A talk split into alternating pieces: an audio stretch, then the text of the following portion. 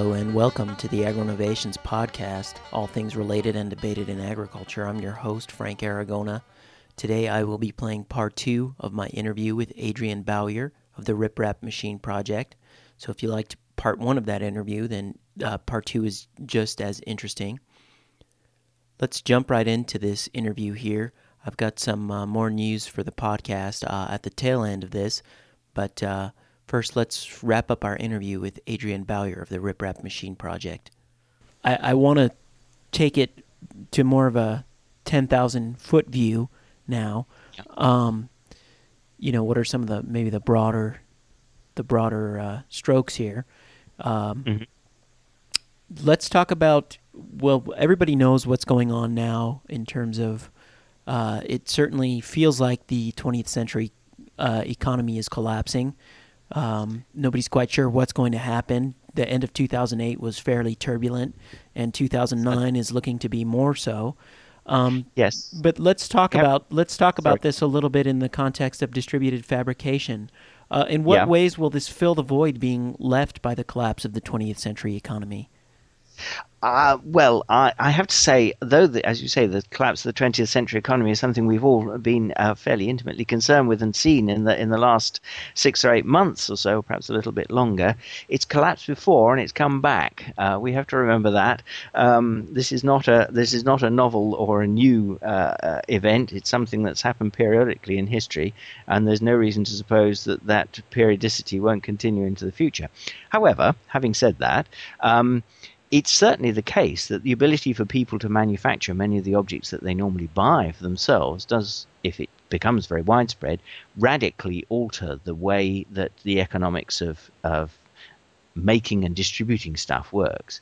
Um, first of all, consider what it does to transport. Um, at the moment, to take an example of something I mentioned a few minutes ago, uh, imagine going to buy a, a door hook or a coat hook. Uh, for hanging a coat on the back of a door, uh, what you do is you go to the store and you and you buy one, and it comes in a little plastic packet. So you've had to drive to the store and back. But of course, the coat hook has had to be conveyed from the coat hook factory on a truck to the store and the plastic to make the coat hook had to be conveyed uh, from wherever the plastic was manufactured to the factory, and then the oil to make the plastic had to be conveyed from the oil well through an oil refinery, and heaven knows what else. So you can see an awful lot of transport goes on in the manufacture of even the simplest object like a coat hook.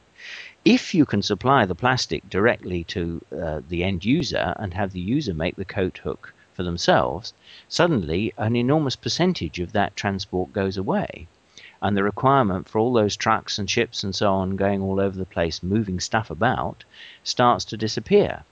And just as in this country, for example, our, our post office uh, is in dire financial straits because nobody sends letters anymore, uh, you can see the whole of the world's uh, uh logistics and material moving industry um, becoming quite seriously uh, in trouble uh, when people start to make things themselves and make things just by moving data around.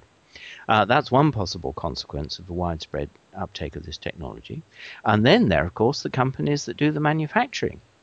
Um, we're still going to need raw materials, though I'll come to that in a minute, and how we might bypass the, the chemical industry and in particular the oil industry for, for raw materials.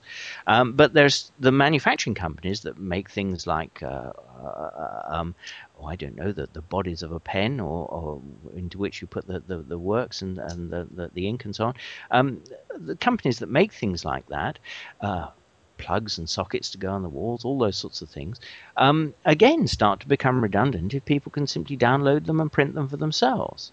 And so you start to see large chunks of manufacturing industry um, perhaps not having the market that they used to have because people have no interest in, in buying buying goods anymore because they can make them. Um, when I was a child, um, um, my parents and, and, most of the adults whom I knew uh, would go to a little local print shop and get some headed notepaper printed so they could write letters to their friends and so on. And this was a perfectly everyday occurrence.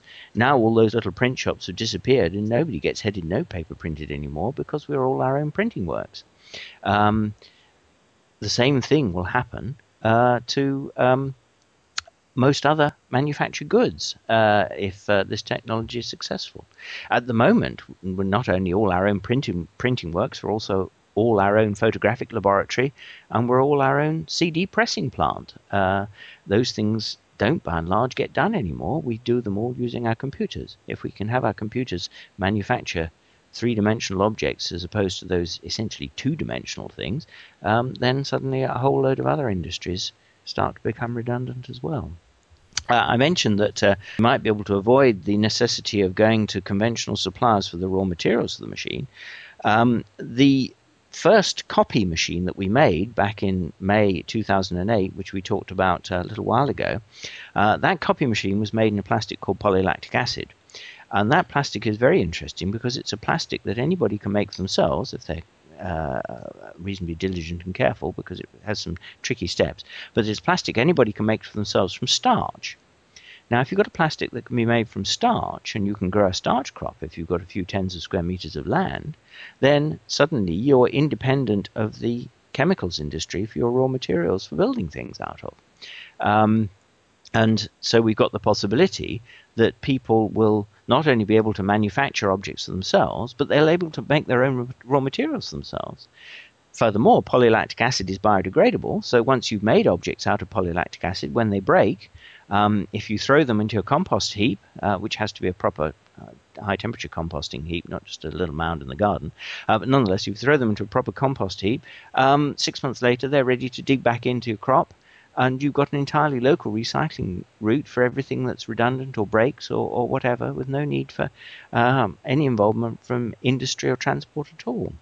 And so, in the ultimate analysis, you can envisage, envisage a word, oh, sorry, envisage a world in which the word manufacturing industry does no longer have any application. Um, everybody's making everything for themselves, including the materials with which to do the making. Yeah, and I'd like to just uh, qualify something that you said that uh, it, it is true that over the long term we do have these uh, downturns in economic cycles, but uh, it, for the very dramatic and serious downturns, what emerges at the other end uh, doesn't necessarily resemble exactly what things were like before that collapse. Yes, you're absolutely right. They they they, they induce changes. There's there's no question. Uh, the world in in 19 uh, ignoring the rise of Nazism for the moment, the world uh, uh just looking at the world a broad in the broader sense as opposed to uh, Western Europe, uh, the world in in 1937 uh, was rather different from the world in 1927. Uh, that's certainly true after the Great Depression. Um, however, it has to be said that viewed from our particular perspective in history, if we look at 1927 and 1937, they look rather similar to us, and our world looks very much more different uh, to either of them.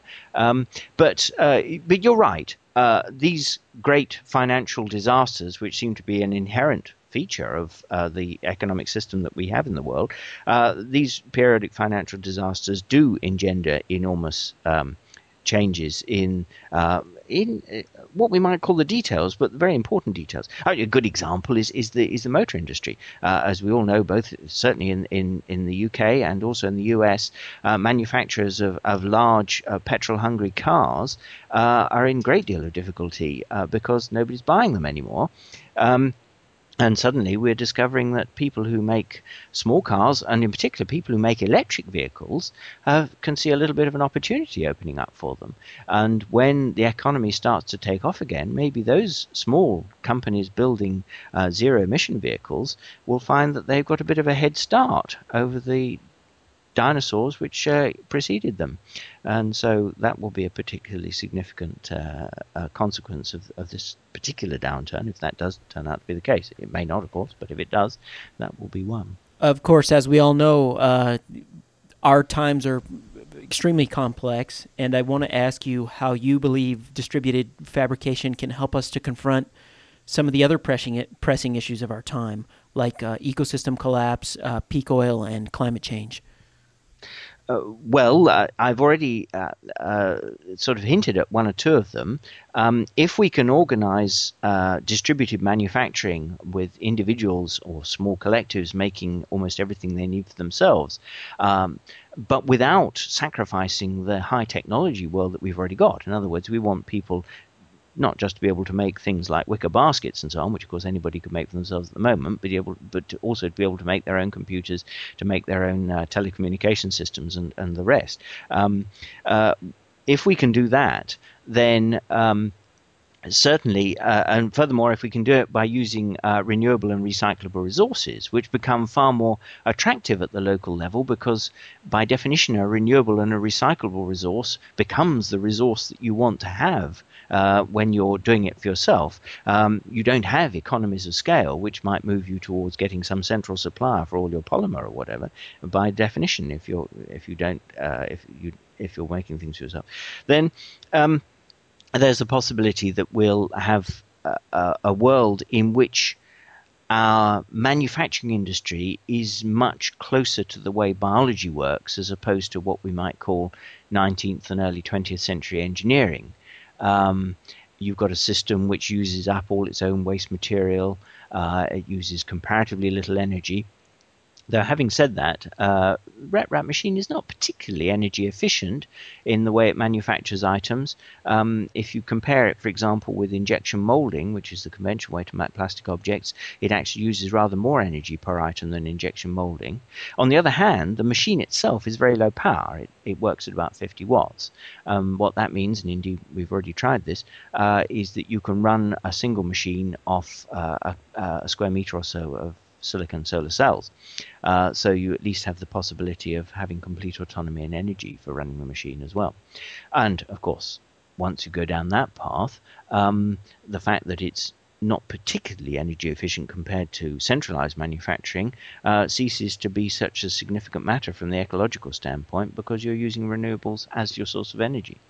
Um, and you mentioned peak oil. Um, if you can get away from oil as your source of raw material, and if you can get away from oil as your source of energy for the machine, uh, then you can wave as peak oil goes by and uh, smile into the future. Uh, this is, of course, a rather rosy picture of the future. Um, uh, it does have some negative aspects. I, I mentioned that. Um, one of the things we don't allow onto our library website of objects that can be made, uh, weapons, um, once people can make things for themselves, there's no control over what people can make. Um, it turns out that rapid prototyping machines are not particularly well suited to building weapon systems anyway, uh, so that's rather fortunate.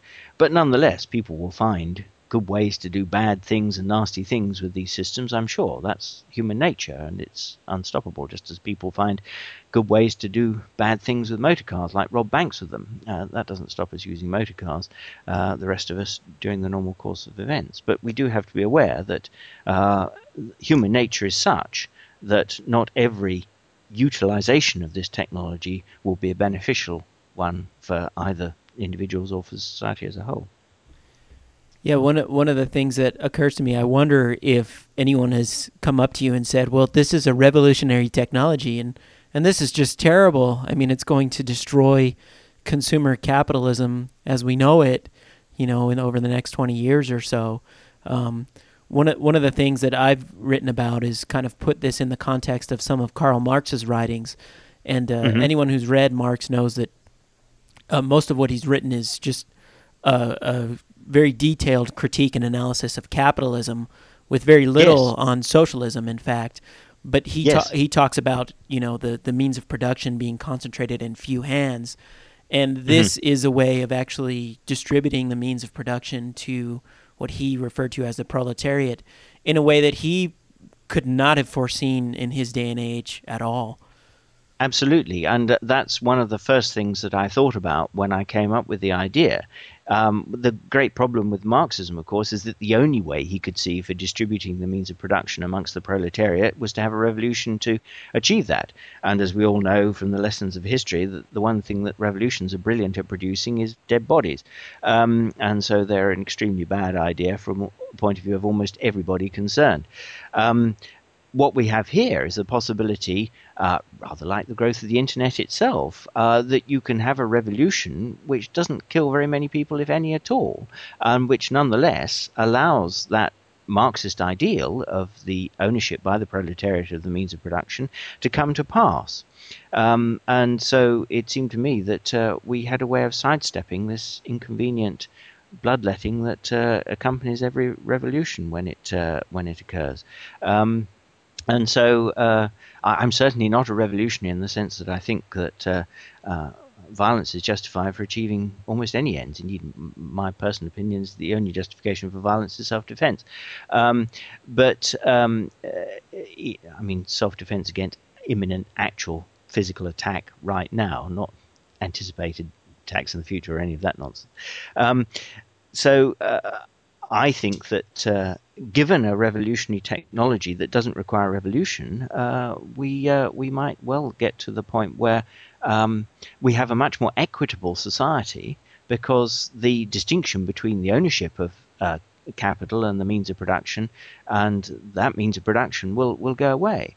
Uh, what Marx saw was capital concentrated in a few hands, basically the factory owners, uh, the people who could afford to set up those capital plants to manufacture things, as I was saying a while ago about China and building mobile phones.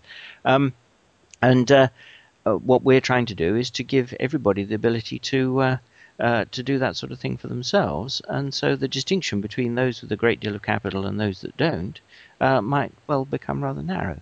Though having said all that, I very much doubt whether anybody will be manufacturing large ocean going liners using this technology in the very near future. Um, it's most suited to comparatively small objects.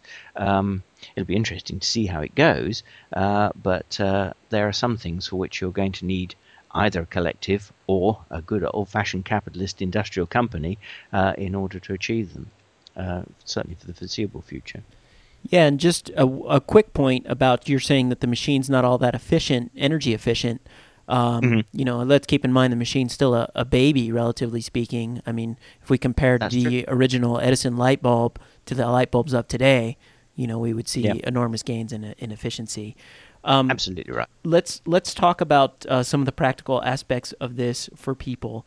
Uh, how can innovative entrepreneurs take this concept and build business models around it? Well, uh, rather in the same way, I think that people have taken the concept of free software and built business models around them. If we take, just to pluck a company out of the air, Red Hat, that uh, uh, market uh, Linux skills to, to the world, um, uh, sure, you can get Red Hat Linux and you, you can download it free. But what Red Hat do Red Hat do to make money is to sell their skill and knowledge about the system to people who need that skill and knowledge to keep them supported and to ensure that they've got regular backup backups and uh, uh, updates and all the rest of it. And so uh, that's how I see people setting up businesses around around this technology, uh, becoming skillful in some aspect or all aspects of it, and selling that skill uh, to groups of people, whilst the technology itself is available free. Um, and uh, as I say, fortunately, we've already got a good model for that. Um, while we're in the process of starting up, of course, there's a considerable uh, economic opportunity for people to start selling kits for the machines and uh, getting machines together to manufacture more machines and selling those because uh, I mentioned that we have a, a, minimum a spread of machines of 1,200 because that's the number of electronics kits we've sold so far.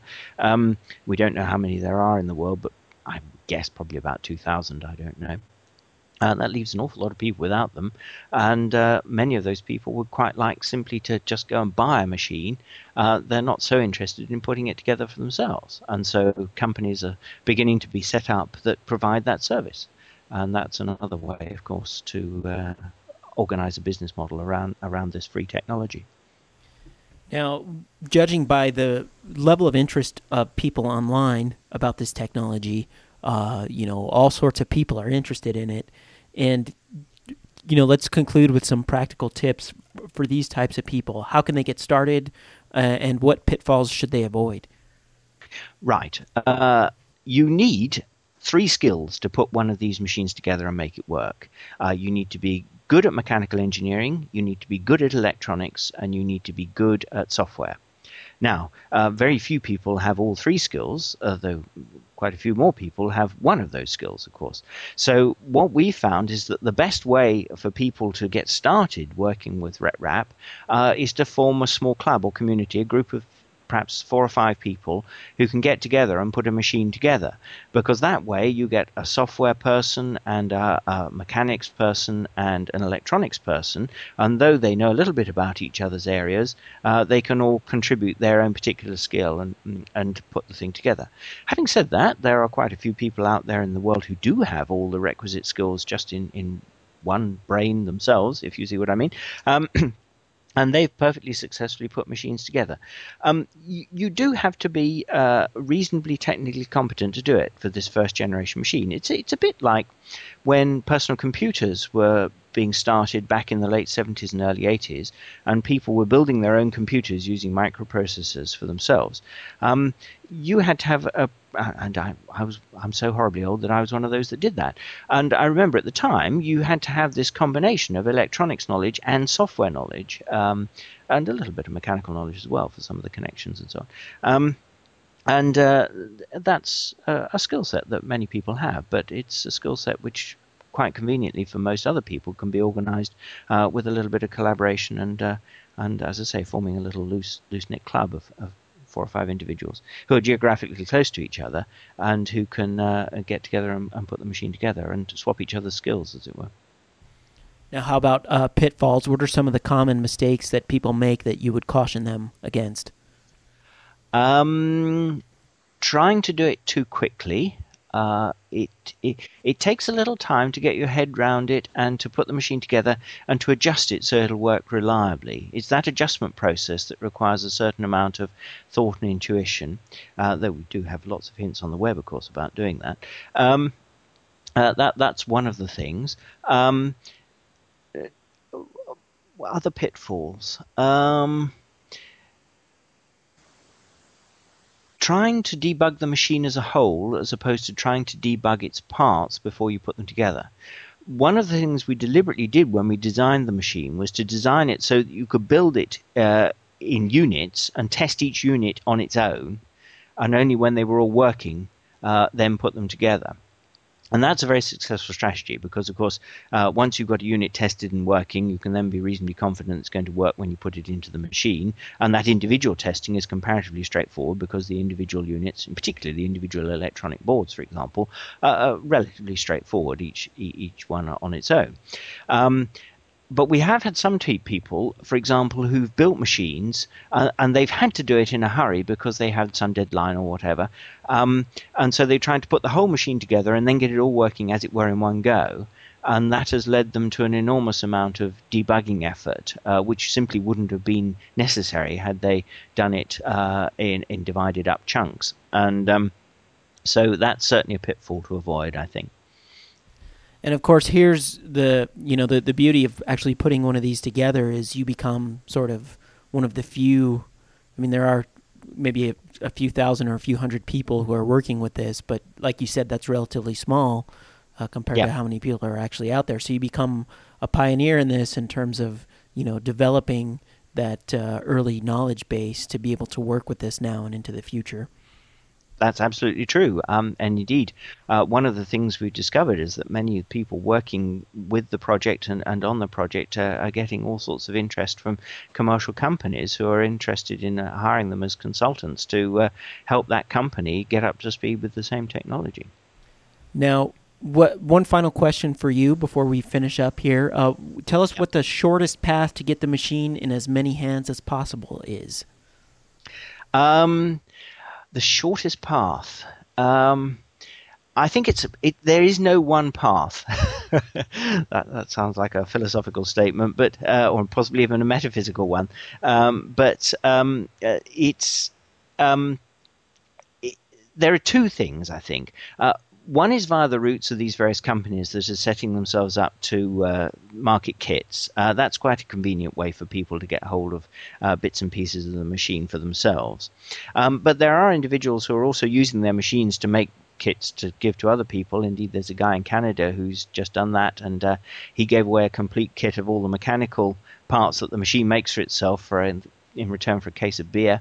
Um, so that gives you some idea that enormous expenditure isn't involved. Um, so it's a combination of those two things, I think. People starting to use the machines to make other machines for other people, plus the commercial companies that are getting in early that are selling kits to people. Uh, some of them laser cut kits. Uh, incidentally, I should say one of the advantages that the laser cut kit has is that uh, all the parts in it are designed to be com- compatible with the rapid prototype parts. So if you've got the laser cut machine, you can actually use it to make rapid prototype parts, and they swap in and out. They're not the same shape, but they have the same mounting points and so on. So uh, so the, the whole thing will swap. Um, uh, very very conveniently, and so just to answer your question, it's a combination of those two things. Uh, either find uh, someone online who's prepared to basically make you a set of parts and stick them in a cardboard box and put them in the mail, uh, or go to one of the companies, and we've got a list of them on our website, of course, uh, who are marketing kits for the machine. Um, okay, well, I'd like to thank you so much for joining us, Adrian uh, Bowyer, and this is a very interesting project, and I'm sure it's it's going to generate a lot of buzz uh, in the years to come. And uh, we wish you all the all success, all the greatest success with Thank- this project. thank you very much for good wishes. It's been it's been a pleasure to talk to you. I, I've most enjoyed it. So uh, I, I look forward to seeing it appear online. That concludes my interview with Adrian Bowyer of the RepRap Machine Project. This episode and all episodes of the Agro Innovations podcast are distributed under an attribution, non commercial, no derivatives license. So if you'd like to know more about that, please visit creativecommons.org. You can find out all about that. We have some more great podcasts coming. I'm starting to build up a little bit of a backlog of them, so that means that I can be a little bit ahead of the curve and get these out on time. I'll be trying to publish them on Mondays from now on. I don't know how consistent I'll be able to be with that, but I will do my best. We have some collaborators, uh, namely Mike Moon of Just Coffee, who is now doing some interviews uh, for the Agro Innovations podcast. And he, I believe, is in the Midwestern United States. And so he's interviewing some uh, innovative agricultural practitioners in his region and those podcasts will be forthcoming. If you have any comments, questions, or other things that you'd like to share, please uh, send me an email. You can get in touch with me uh, at the address podcast at agroinnovations.com. I look forward to hearing any feedback on any of these podcasts. Uh, the open source appropriate technology debate continues online on the Global Swadeshi Network also uh, on agroblogger.com. And you can check out our Twitter feed at twitter.com slash agroinnovations. You can follow us along there. There's plenty going on. Uh, lots of interesting projects like the RepRap project and many others that we are keeping track of uh, and discussing online with lots of other people. So please check that out. I'd like to give a shout out to KMO on the C-Realm podcast, which, if you haven't listened to it yet, uh, it's a great podcast dealing with some of the issues we deal with here on the Agro Innovations podcast, but also many more. I'm Frank Aragona. This is the Agro Innovations podcast. Saludos.